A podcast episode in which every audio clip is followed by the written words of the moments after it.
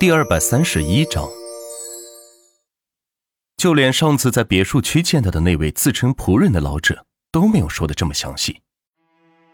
后来，他就连同研究成果一起消失了，并且得罪了罗斯柴尔家族，害得他们投资的钱全白投了，并且对万镇的子嗣进行捕杀。谢广涛说到这里，万钱已经听傻了，愣愣的松开了他的衣领。像是掏干力气的人瘫倒在沙发上，研究成果消失，罗斯柴尔家族三十个级数的钱，捕杀，神秘短信，这些信息像是一连串的炮弹冲击着万钱的脑海。他不敢确定自己银行卡里的钱与父亲有没有关系，但是听到谢广涛这样说，又觉得这其中有什么必然联系，但是又无从说起。而自己的父亲居然伴随着研究成果一起消失。听谢广涛的意思，好像是罗斯柴尔家族投资研究的这一项目，结果却连人带成果消失了，并且家族还发起了对自己的捕杀。怪不得自己从小就是孤儿，应该是父母特意安排的，否则现在自己可能早就……孩子，你现在还太弱小。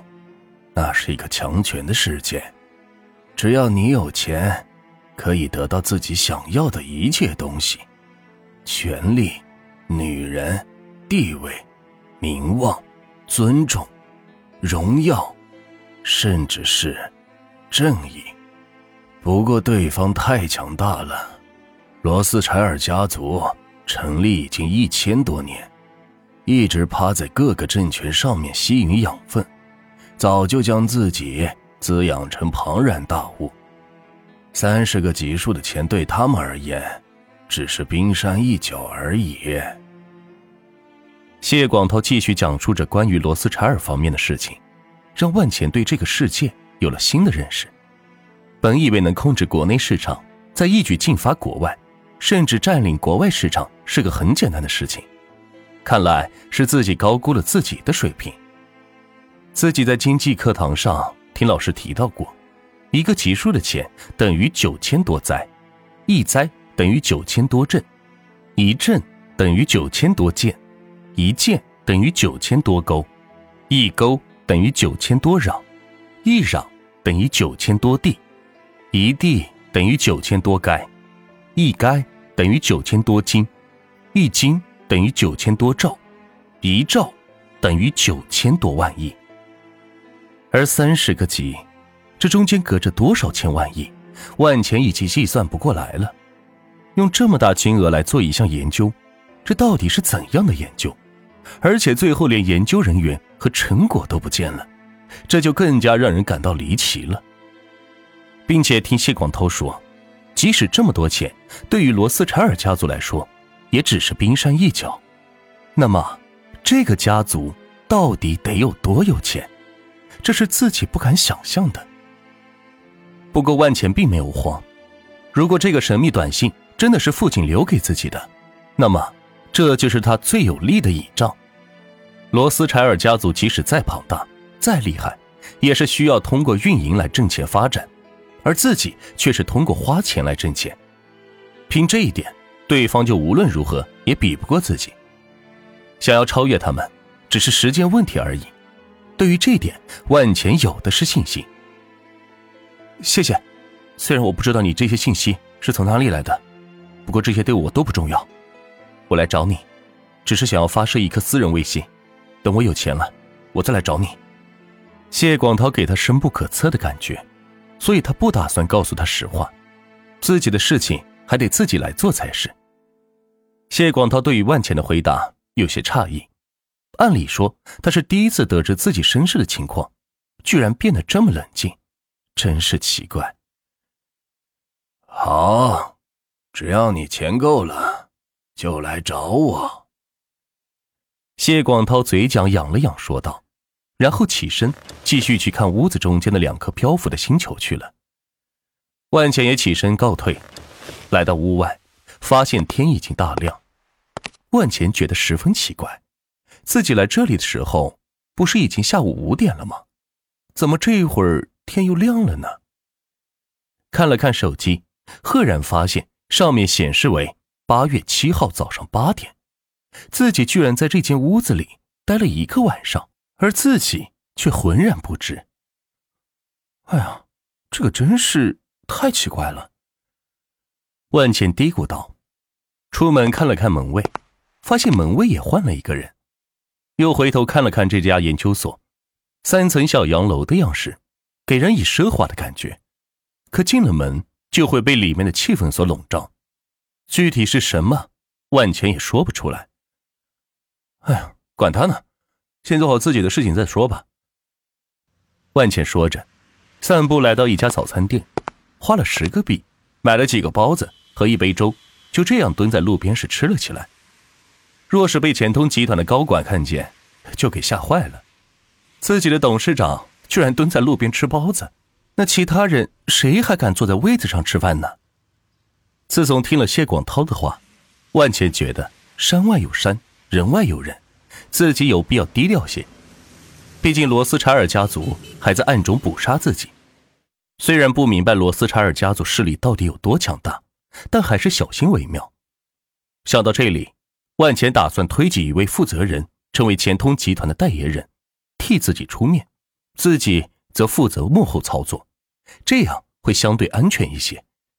而这个人选，想来想去，只有撒贝最为合适，既忠心耿耿，又跟自己思路一样，为达目的不怕花钱，并且还有一定的脑子，还在电视上露过面。是再适合不过的人选了，就这么定了。万茜一激动，站起来说道：“恰好是撞到一个人身上，你他妈没长眼呐！”被撞的人差点摔倒，扭过身来骂道：“见到万茜后却说：‘哎，你不是三好学生万钱？’原来是一个学校的，之前见过。是啊，我是万钱。”你是咱们一个学校的呀，我叫马宁。大礼堂毕业时，我见到过你上台发言，老威风了。过奖了。万茜没想到，居然还碰见校友了，看来自己还是有点知名度的嘛。怎么，你现在干嘛呢？马宁上下打量着万茜，见他也不像个管理人员，就以为是给别人打工的。不，我没事，在家待业呢。”万茜含糊着说道。“待业？那怎么行？大好青年正是干事的时候。走走走走，跟我一起赶个场，一天让你挣两百块钱。”说着，不分青红皂白的拉着万茜朝着前面跑去。跑过两个红绿灯，又拐了两个弯才停下。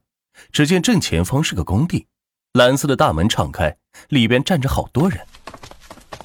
带我来这干嘛？万茜抬头见到是万达集团的开发项目部，挣钱啊！这里要强拆，户主们不同意，我们就站在这儿充充人数，到时候主家给咱钱。马宁二话不说的拉着万钱站到了人群队伍中。